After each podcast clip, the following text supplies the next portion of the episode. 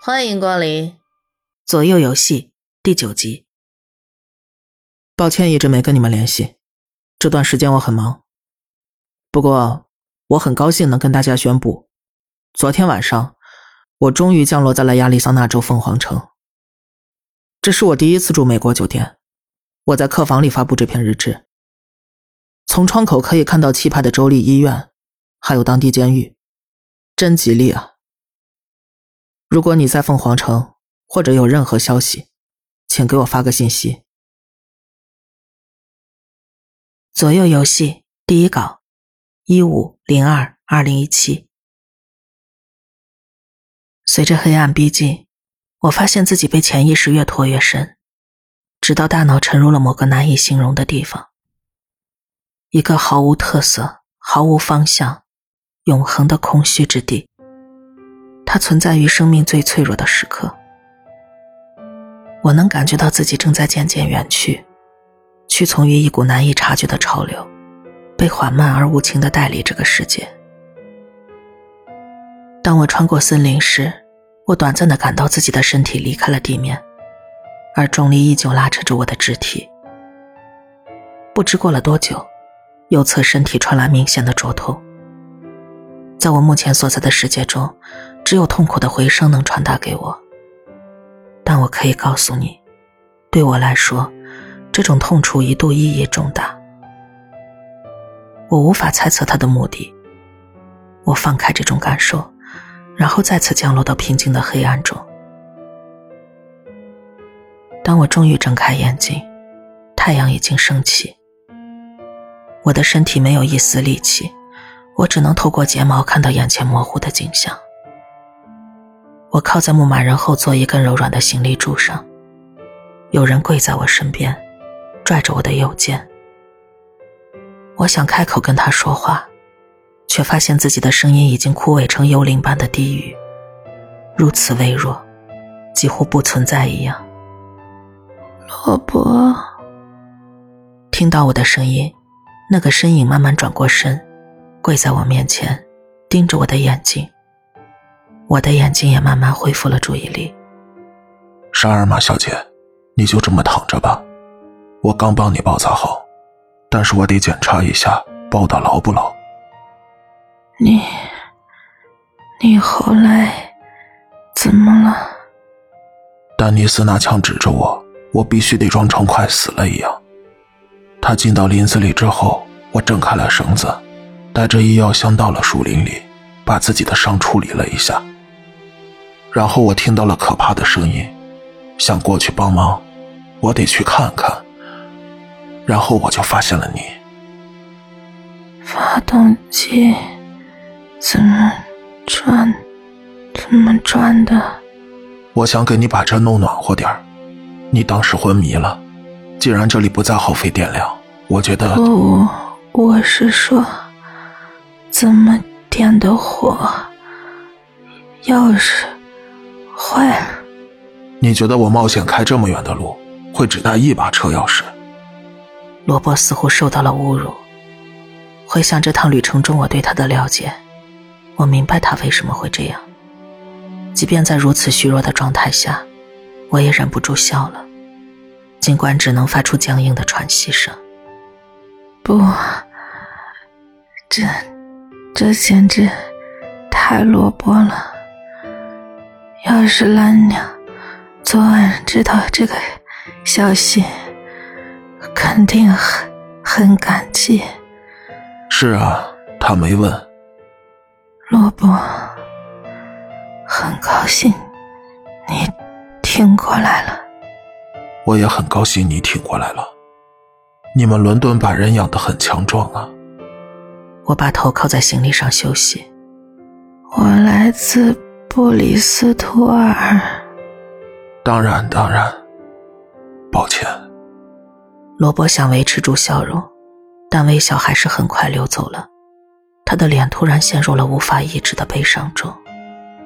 沙尔玛小姐，对不起，真对不起。罗伯·古萨德饱经风霜的脸上突然涌出了泪水。他一边笨拙地走向我，一边重复着这三个字，双臂搂住我，把头靠在我的左肩上。我举起手抚摸他的头发，吃力的就像手里挂满了钱。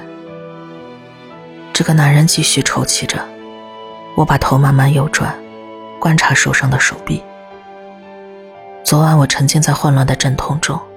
受的伤是无法量化的，严重失血的阴霾，还有强烈的原始警报，淹没了所有的细节，迫使我不断的前进，前进。而现在，我在另一边，沐浴在牧马人安静温暖的环境中，我可以充分评估自己的伤势了。右手肘以下的部分都没了，感觉就像做了场梦。我的上臂只有摔倒时留下的几处擦伤淤血，几乎完好，但它只向下延伸了一小段令人难以接受的距离，然后立刻变成了一个圆钝的、超现实的残肢。伤口本身用干净的白色绷带包裹着，隐藏在视线之外。我好像不知道自己应该有什么感觉，因此，我好像没什么感觉。没关系的，萝卜，没关系。我从来，从来不想变成这样。我知道，我知道。罗伯后退几步，脸上还挂着泪。我带你回去吧，我们找个地方掉头，然后我送你回家。我能看出罗伯的提议是真诚的。老实说，我有些惊讶。我还记得我们在隧道口达成的约定，他在到达路的尽头之前，不会把车掉头。我没想过他会是那个反悔的人。我知道这可能是我抛开一切的最好机会，在他们夺走我的生命之前，逃离路上的恐怖。我知道回去的路，我知道它通向安全，通向家，通向幸福的正常生活。然而，正如我内心一个阴险的声音悄悄指出的那样，它不会通向答案。如果你还想继续游戏，我也会继续。罗伯给了我一个心碎的微笑。如果我还有力气的话，我也会回敬他的。在那一刻，我们之间产生了一种阴郁的互相理解。我们经历了那么多，发生了这么多事件之后，我们仍然选择这条道路的秘密。这个决定揭示了我们的一些本质，暴露了我们行为背后的驱动力，否定了我们对生存的担忧，掩盖了我们想象之中所爱之人的抗议。只有两个心碎的人才会做出这样的决定。罗伯整个上午都在收拾牧马人。给了我休息时间。他能自如的活动已经很了不起了，更不用说他还能用平常的速度进行日常活动。当我开始感觉到生命慢慢回到血管时，我也意识到了：是否维持牧马人邮箱、维持我们能量消耗的奇怪力量，也拥有一种温和的治愈能力？这个想法应该给我带来安慰的。然而相反，它让我感觉自己像一只水箱中的龙虾。几个小时后，萝卜把我抱下车，让我靠在门框上休息。我面前有三个小土堆，其中两个前面插着用两根树枝紧紧绑在一起做成的十字架，最左边的坟墓光秃秃的。那是蓝鸟的吗？没有十字架，觉得他应该不想要。他可不会为你做这些，你知道的。还好我不是他，尽我所能去收敛了。可他那个状态，是那孩子杀了他吗？罗伯把折叠铁锹扔进汽车后座。有那么一瞬间，我不想回答他的问题。不，不是他，是我。罗伯立刻转过头，困惑的皱着眉头。我在包里藏了个军用 C 四炸药，他拿包的时候，我我对着光秃秃的坟墓做了个手势。罗伯就像第一次见到我似的。你从哪儿？你儿子的车里。我看着自己平静的断言刺进了罗伯的耳朵，话语的含义钻进他的意识中，扭曲了他的表情，变成了一种羞愧，还有隐情揭露时的无奈。从他的反应来看，我猜对了。自从我知道了他儿子的名字，我们还没有机会好好交流。这条信息构成了一个至关重要的线索，把我在路上遇到的那些奇怪的。看似不协调的发现都串到了一起。本周早些时候，我可能还在担心这些信息够不够拿出来跟他对峙，但现在情况不同了。我们已经走得太远太远，经历了太多太多。如果他真的是怀着恶意把我带到某个地方，我也无力去阻止了。我虚弱的向他伸出手，安静的请求帮助。我觉得。是时候进行第二次采访了。在一阵紧张而内疚的沉默之后，罗伯只是点点头，把我扶到了副驾驶座。那不是军用的，是商用的。牧马人继续在森林中爬坡。我已经沉默了将近半个小时，让罗伯用他需要的时间，用他自己的话来做出回应。商用的。对，控制爆破的炸药。鲍比是生意人，有自己的公司。你一定很自豪。是啊，是。他白手起家建了那个公司。参观他办公室的时候，是我一生中最美好的时光之一。那他是怎么到这里的？罗伯语调变得安静平缓。不情愿的接受了他必须从头开始讲述的事实。鲍比是个聪明的孩子，比我年轻时聪明的多。他十五岁就可以接管农场了，但他从来就不喜欢乡村生活。相反，他搬到了凤凰城，拿到了大学学位，找到了一份稳定的工作。稳定的工作。这对一个姓古萨德的人来说，很叛逆吧？哈，我们性格完全不同，也不总是相处的很好。那时候我还在包裹运输，总是飞到各种新地方。然后我去了日本，在那待了一段时间。然后，青木园，没错，改变了一切。五年之后，我带着我的新爱好回家。鲍比不喜欢这些故事，但是，我离开那段时间，他妈妈意外去世了。我们都想重新开始，更融入到彼此的生活当中。他跟我一起去了太平洋西北部追踪大脚怪，怪物没有出现，但是野营的时候，鲍比玩得很开心，所以他就跟着我到处跑。没过多久，他就开始自己做研究了。他也会组织旅行，从全国各地收集奇怪的都市传说。听上去你们俩都很开心。是啊。那，是鲍比发现了左右游戏吗？有一天，他突然给我打了个电话，那是三年前的事情了。他说他发现了一套规则，说我们应该试试。其实当时，我以为我们四处流浪的日子已经结束了。我回到了阿拉巴马，他组建了自己的家庭，但是他突然说让我去凤凰城见他。我当然同意了。这一次，你们意识到这都是真的。我们刚到隧道那儿，鲍比就知道了。他每天都从那儿经过，知道那里根本没有隧道，但是他就在那儿。他说这是他见过最神奇的东西。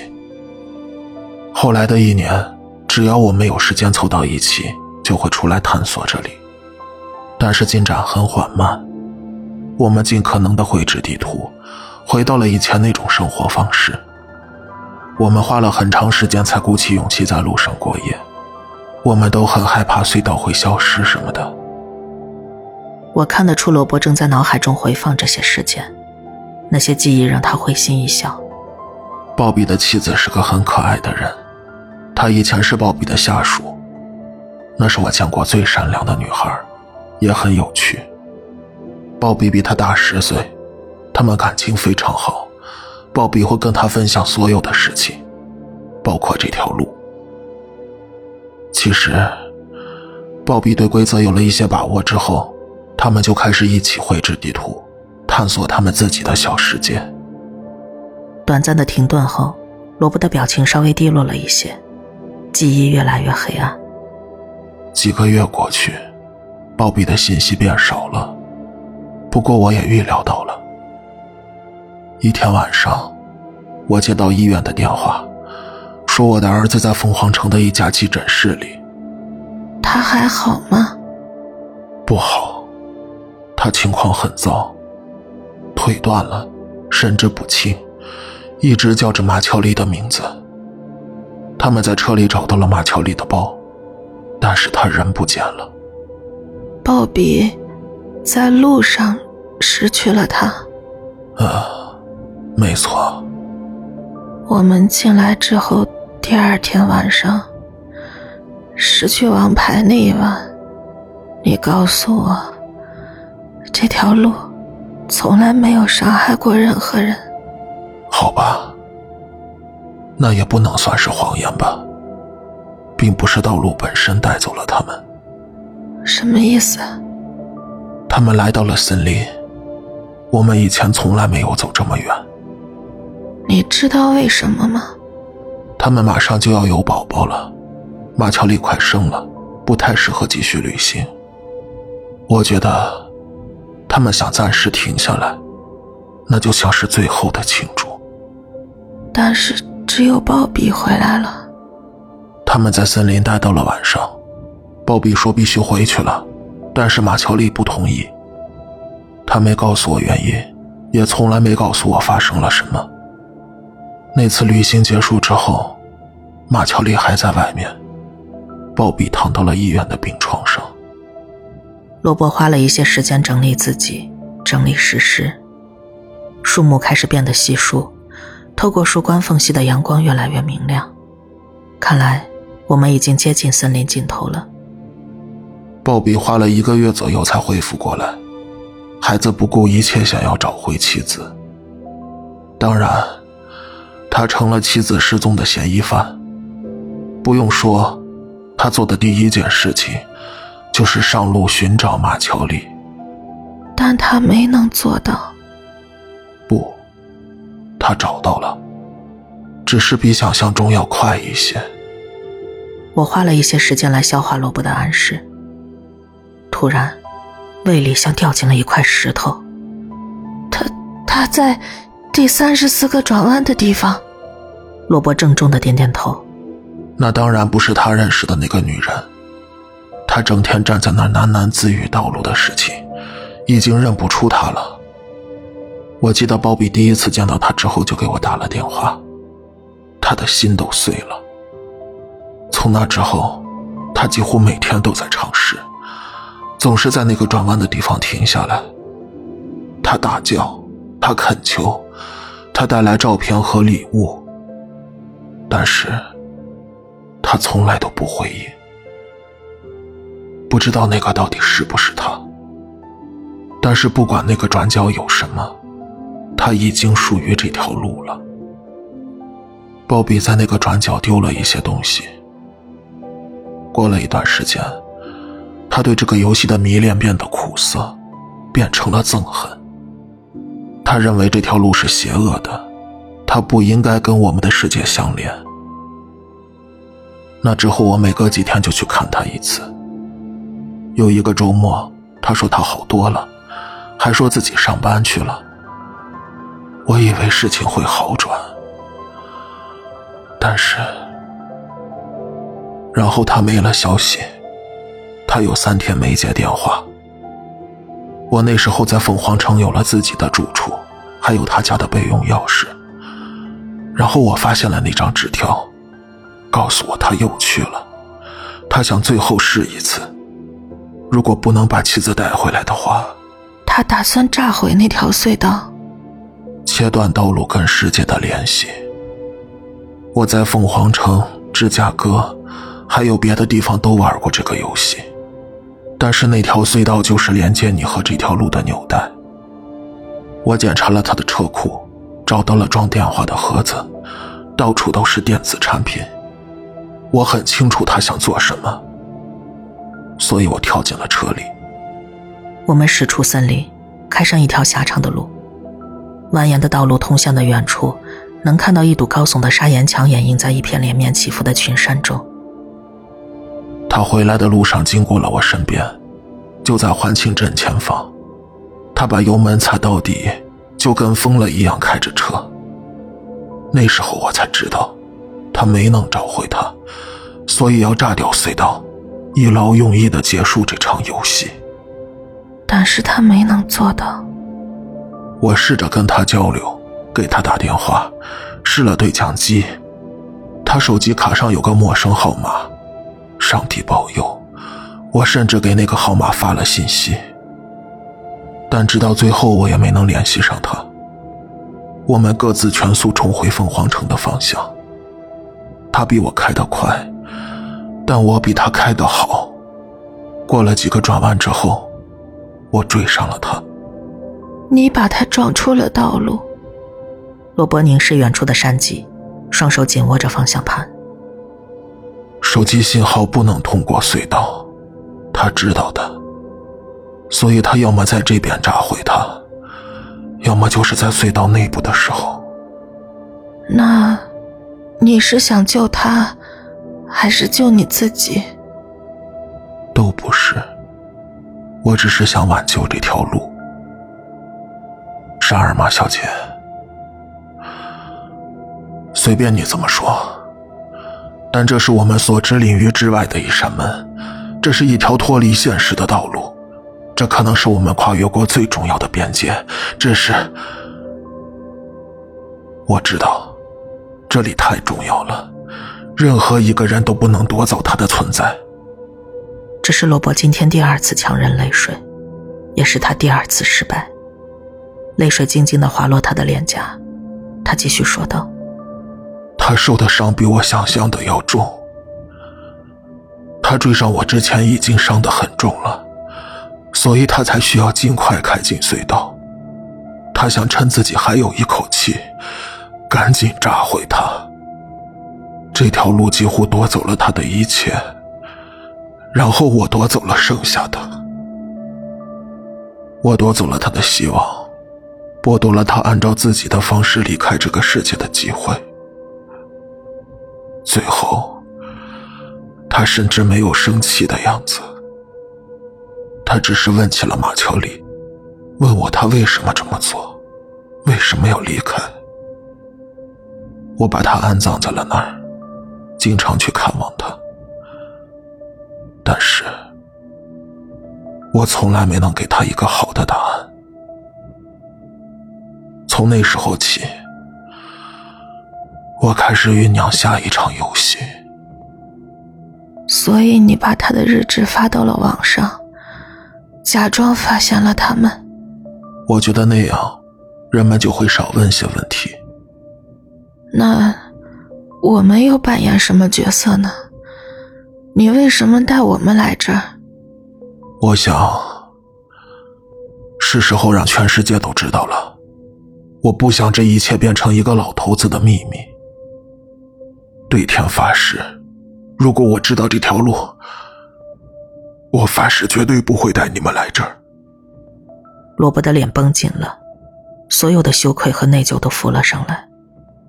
我不能说这不是他自找的，尽管他有自己的意图，尽管他后悔了，但这个人还是蒙蔽了自己，对危险视而不见。他伤害了最亲近的人，这条路的秘密杀死了那么多人，而他保守的，却是最重要的那个。好吧，或许也不是最重要的。罗伯，不是你带我们来的。罗伯困惑的转向我。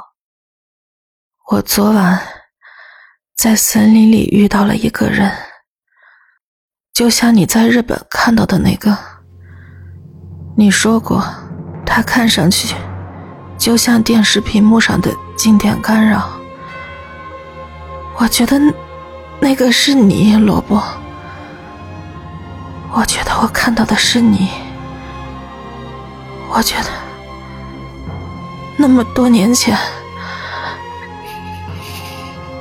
考虑到我目前的身体状况，这起事件的机制，还有它惊人的含义，超出了我的解释能力。最后，我只能抬起失去的右臂，等待罗伯把他们联系起来。过了一会儿，汽车嘎吱一声停了下来。罗伯直直的盯着前方，手指紧紧攥着方向盘，指尖都发白了。我知道，在他石化般的面庞下，他大脑的每一寸都在努力消化这个新发现。如果这是真的，在那片安静的树林里，我不知何故穿越了几十年的时空，接触到了年轻的罗伯·古萨德。那之后，所有的一切都改变了。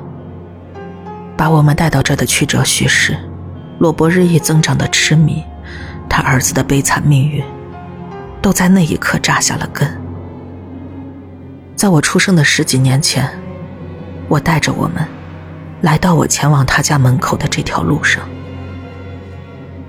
尽管道路看起来一直是混沌无序的，但森林中的那一刻，暗示了一些更深层次的东西，一些跟宿命有关的东西。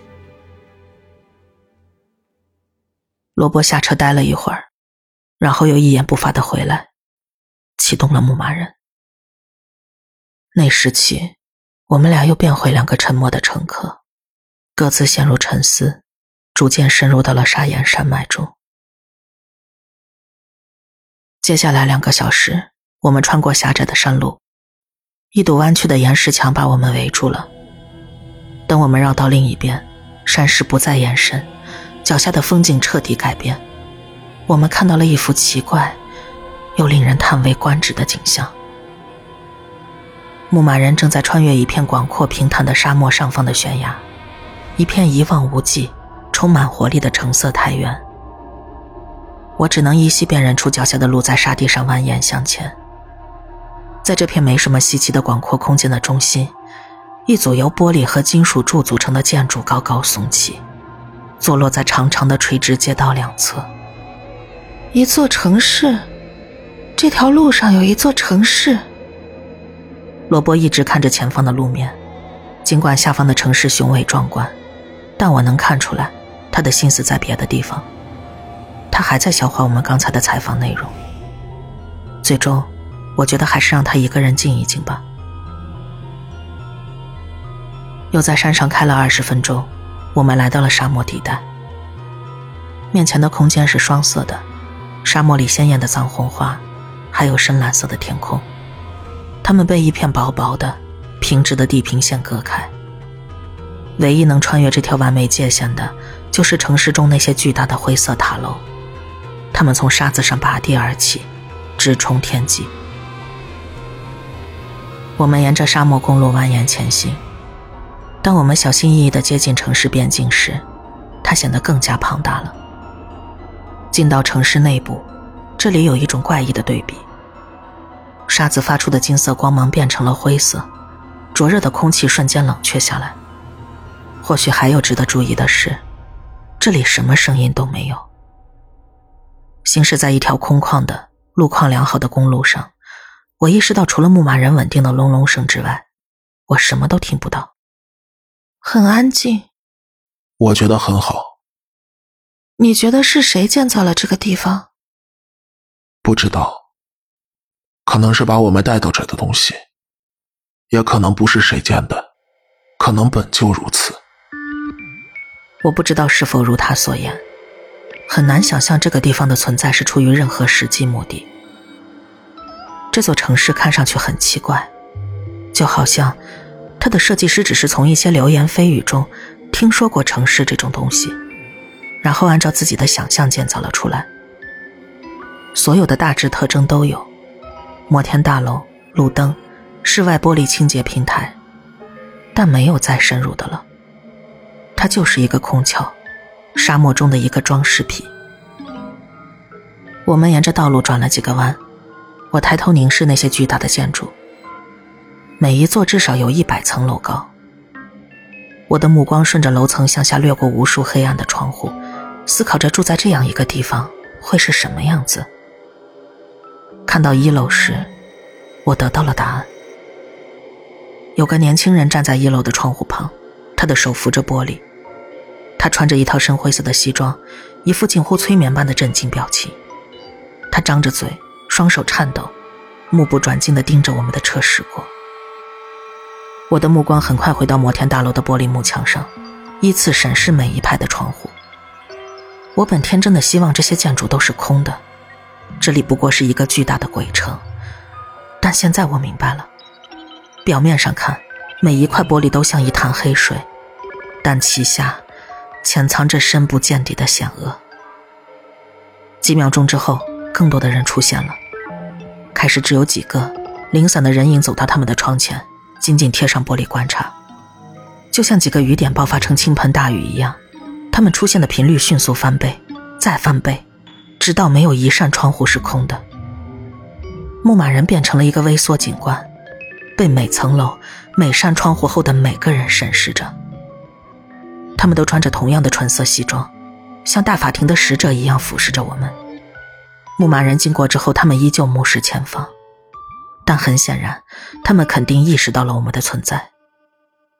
罗伯，罗伯，那我看到了。罗伯踩下油门。甩掉了大楼上一千双眼睛的重量，最后一列窗户里的眼睛从身边划过，我回头看了一眼，希望他们能回到建筑的深处。但相反，最后几秒钟里，我目睹了他们的集体行动崩溃成一种绝望的疯狂。他们张开嘴，无声的尖叫，用拳头猛捶着玻璃。转过身来，我看向车两侧的建筑，人影已经来到窗前。他们的平静已经消失了。罗伯，我们得开快点儿。再加速了。牧马人再次发出凶猛的咆哮，歪着车身转过弯。罗伯扫视着任何隐藏的转弯，加速向前。我艰难地挪动身子，注视着我们身后的场景。玻璃碎片开始像雨点一般落在柏油路上。看着碎片在空中翻滚，很显然了。这座城市的安静不仅仅是因为缺乏活力，那些玻璃洪流撞到地面上也没有发出任何声音。除了我们，这座城市里没有任何能发出声音的存在。牧马人隆隆的引擎声从未如此响亮。抬头一看，成百上千双手抓住破碎的窗框，成千上万只擦得锃亮的黑皮鞋跨了出来。我没办法移开视线。每层楼都有人涌了出来，形成了一种难以名状的人的洪流。第一波人浪冲击上地面，越来越多的浪紧随其后，一堆纠缠在一起的人影挣扎着分开。他们就像欢庆镇的居民，以及我们在路上遇到的其他人一样，他们似乎对这种行为理应造成的致命伤害无动于衷。那些站起来的人未做片刻停留，立刻向我们冲了过来。没过多久。其他扭动的人群也解开了纠缠，立刻加入了狂奔的人潮，而他们混乱的冲撞和绝望的尖叫，全都无声无息。在疯狂的追逐中，我们经过的每一栋建筑都有不祥的玻璃雨点落下，而外面的世界依旧寂静无声。这种混乱和他所处的不洁的寂静泾渭分明，使人更加难以理解。车轮尖叫着转过街角，飘上了一条又长又开阔的街道。前方的道路两侧依旧是摩天大楼，他们一直向前延伸，直至变成一个小小的点。我们全速驶向下一个大十字路口，越来越多的暴徒冲上我们身后的街道，他们。十分有秩序的冲过街角，不知疲倦的继续向我们袭来。一瞬间，一个念头灵光一闪。这念头产生的感觉跟我之前有过的任何想法都不一样。与其说是个想法，不如说是直觉和即时感的混合体。就好像，我们必须采取这个行动，对我而言是个常识。尽管我并不知道为什么。我努力提高自己的音量。萝卜，我们需要扔点什么东西下去，能发出很大噪音的。你想到了什么？我。相信我好吗？炸药还剩下大部分，你能？不行，你把起爆器拿走了，我没时间做新的。罗伯瞥了一眼后视镜，我几乎能听到他脑子里齿轮转动的声音。不过那是唯一的爆炸物。你觉得你能开车吗？我们可以试试。汽车隆隆前进着，我笨拙地抓住方向盘，脚踩上了油门。罗伯抬起屁股，从我身后挤了出去。爬进了车后座，我的身体还很虚弱，每一个颤抖的动作引得骨头吱嘎作响。每次换挡，我都需要撒开方向盘，用仅剩的一只手操作变速杆。这种艰难的尝试既笨拙又危险。我疼痛的四肢被意志力和肾上腺素操控着，每一秒都是保持控制力的战斗。前方的大楼玻璃也开始破裂了，牧马人的噪音越来越大，整座城市都醒了，抢在我们到达之前采取行动。身后传来撕胶带的声音、撕碎布料的声音，还有行李掉落的声音。我不知道身后发生着什么，我只需要相信罗伯是个很可靠的人。就在我们快到十字路口的时候，我听到后门开了，金属摩擦着牧马人的地板。洛伯吃力的哼了一声，把什么东西扔到了我们身后的路上。到了十字路口，我猛打方向盘，向右急转，车摇摇晃晃转向下一条路。我感到自己的心脏急剧下沉，我们已经被超了，前方的窗户已经碎裂，疯狂急迫的人们向我们冲来，挡住了我们唯一的生路。我猛踩刹车，牧马人颤抖着停了下来，发动机熄火了。街上到处都是人，他们从四个方向围了过来。我回头看向罗伯，正与他四目相对，他的眼睛里充满了沮丧的绝望。空气都在颤抖。我向后窗看去，一个破碎的汽油桶。那是罗伯多余的燃料储备之一。深绿色的外壳被炸碎了，里边的东西洒在马路上，正在熊熊燃烧着。现在发动机已经停止了旋转，只剩下最原始的芭蕾舞般的烈焰发出的爆裂声，还有熊熊燃烧声，回荡在午后稚闷的空气中。疯狂人群的轨迹瞬间转变，安静的牧马人从他们的集体注意力中消失了，他们重新聚集在闷烧的火焰上。车头前的人从我们身边冲过去，牧马人周围川流不息，他们冲向溢出汽油的地方，把手伸进火焰中，徒劳的抓着火。我蹑手蹑脚爬出驾驶室，尽量不发出一丝声响，走到了罗伯身边。他困惑的对我耳语：“他们为什么不管我们？他们在干什么？”是声音，他们想要得到声音。我不知道自己是怎么确定的，但我清楚事实就是如此。那些人疯狂的捡拾着每一块不规则的油桶碎片，然后把它们撕成越来越小的碎片，伴随着每一次撕裂，碎片吱吱作响。随着时间流逝，火势逐渐消退，人群变得越来越痛苦，仿佛一件珍贵的宝物正从他们指缝中流走。他们不明白，他们会把它拆开，想要搞清楚，但是他们什么都得不到，然后一切再次安静下来。你怎么知道这个的？我不知道，只是。只是一种感觉。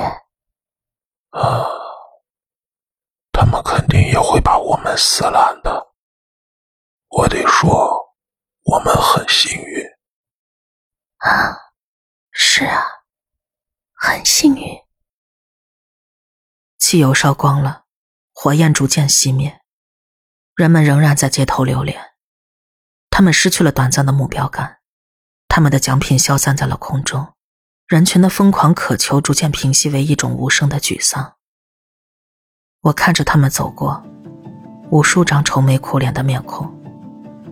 他们漫无目的的拖着脚步，形成了一片无声的海洋，一片灰色的海洋，横跨整座荒凉的城市。牧马人漂浮在海洋的中心。很显然。任何发动引擎的企图都会让整座城市向我们扑来，重新点燃他们徒劳的渴望，让他们撕裂汽车以及里边的一切。在可以预见的未来，我们将彻底陷入绝境。别担心，好吗，洛伯？我觉得他们不会离开的。他们会的。好。然后呢？他们还是无处不在。嘿，我们俩都很聪明，我们会想到办法的。笼罩在诡异又无处不在的寂静中，我靠着车窗坐在罗伯身边。除了等待情况发生转变，我们无事可做。盯着外边看了一个多小时，唯一发生变化的就是一种奇怪的刺痛。感觉像是从已经不见的钱币发出来的。我，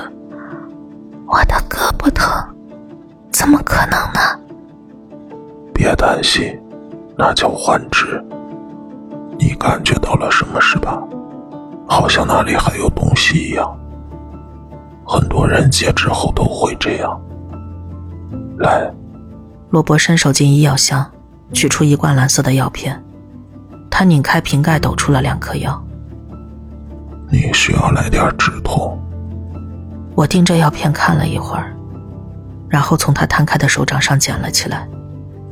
他把水壶递给我，我直接把药吞了下去。你对截肢很有经验吗？比你想象的多。我皱起眉头，本来只是随口调侃，但罗伯的回答却带着一种奇怪的真诚。我花了一点时间才明白这是为什么。我忘了，你参过剧，你从来没聊过。但是我想过很多。一群陌生人，因为一个虚假的借口聚到一起。某个老骗子告诉我们，我们要去实现一个伟大的目标。真有意思啊！历史总是惊人的相似。我现在想起来了，他开的也是吉普。罗伯，我告诉过你，不是你带我们来的。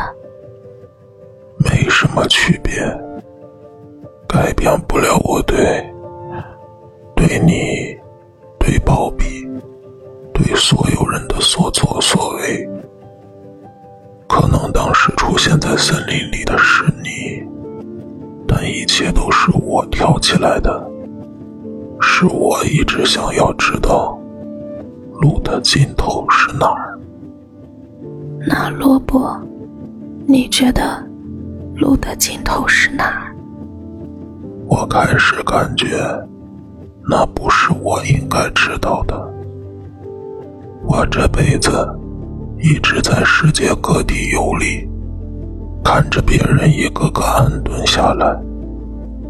在我看来，路的尽头，就是你决定停下来的地方。我把头靠在罗伯肩膀上，他轻轻搂着我。没过多久，药起作用了，他悄悄接管了我虚弱的身体，疼痛缓解了。其他感官也变得迟钝了。阳光依旧透过挡风玻璃照进来，我看着窗外那些人影走过，眼皮逐渐沉重。罗伯，我不希望尽头是这里。我知道，沙尔玛小姐，我知道。在进入无梦的人工睡眠之前，我看到的最后一个场景是，罗伯·古萨德伸手去拿枪。再次睁开眼睛，太阳已经西沉。我被挪了地方，随着视线调整，很显然我还在牧马人上。我的头靠在一堆干净的衣服上，身上盖着一条柔软的旅行毯。我环顾四周，罗伯不在。我一时忘了车外的情况，想试着喊他。一个蹒跚的身影绝望地搓着手从车前走过，在车上投下了长长的影子，那个音节哽在了喉咙里。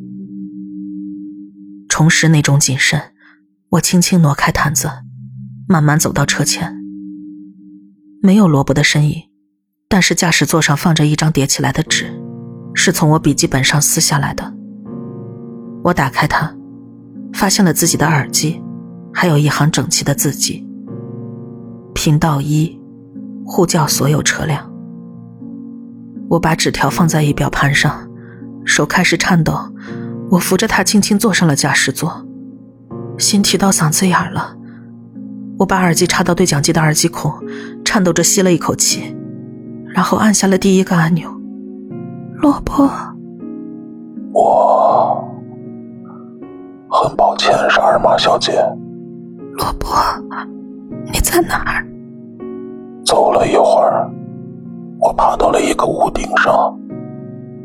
我知道自己一直讨厌城市，但是俯瞰它的时候，风景真的很棒。回来吧，萝卜，回来，求你。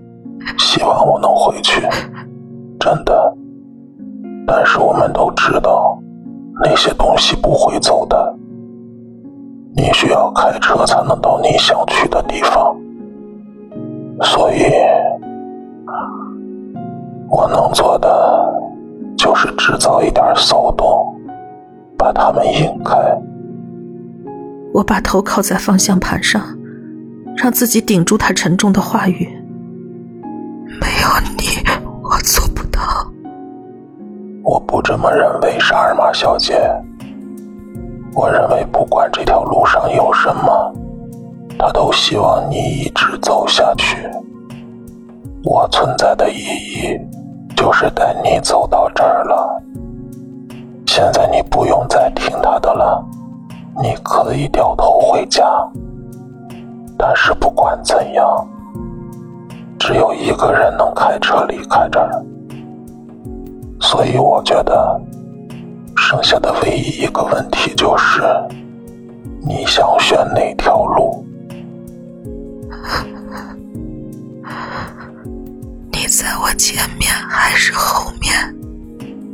我可以在任何地方，这是你的选择，沙尔玛小姐。罗伯说完，在这个决定的阴影之下，我陷入了什么？不是因为这个选择有多难，而是我为他如此容易而感到羞愧。第一次踏进牧马人的时候，我就有答案了。此后每经历一次令人困惑的时刻，他都会更新升级。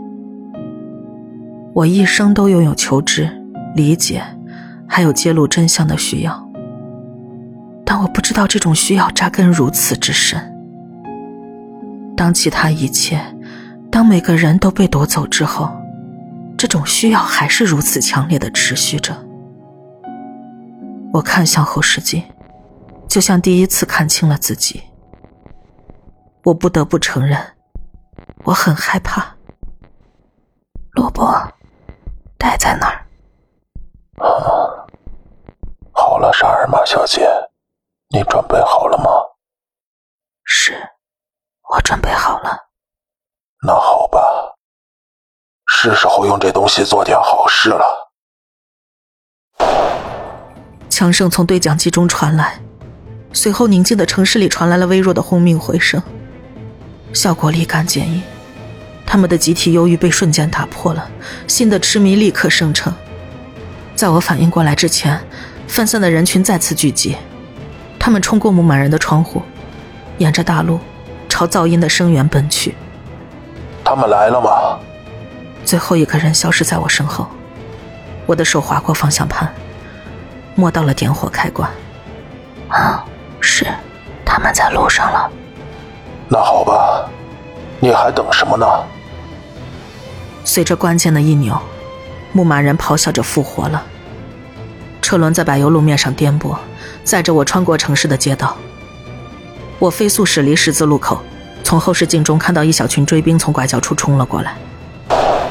洛伯再次开枪，维持着大多数人的注意力。后视镜中掉队的人群消失了，牧马人输给了步枪。我开到下一个路口左转，然后在下一个可能的路口右转，然后再左转。几分钟后。我终于发现自己走上了最后一段路，它将把我带回广阔而空旷的沙漠。那，你能成功吗？嗯，我可以的。很好，很好，沙尔玛小姐。如果，如果你找到了马乔丽，如果你有机会告诉我的话，我知道不应该奢求，但是，当然。我当然会的，我很感激。好了，他们马上就到了，所以我要暂时关掉对讲机。如果我再联系你，你就知道我成功了；如果我没有，你就以为我成功了，好吗？请告诉我你会没事的，罗伯。跟你同车同行是我的荣幸，沙尔玛小姐。最后一声枪响在对讲机里回响，它的回声被牧马人轰鸣的引擎声淹没了。周围的世界变了，我冲出了城市，回到了沙漠道路。前方的路充满了无限的可能。然而，当我行驶在茫茫沙漠中，我只能想起留在身后的罗伯·这古萨德有他的缺点。以遗失的为信条，被痴迷的所驱使，他的善意常常导向悲剧和心碎。泪水开始顺着我的脸颊滚落。我决定以一种不同的方式纪念他。作为一位珍贵的朋友，一个善良的好人，以及最重要的是，一个伟大的故事。不管你将如何评价。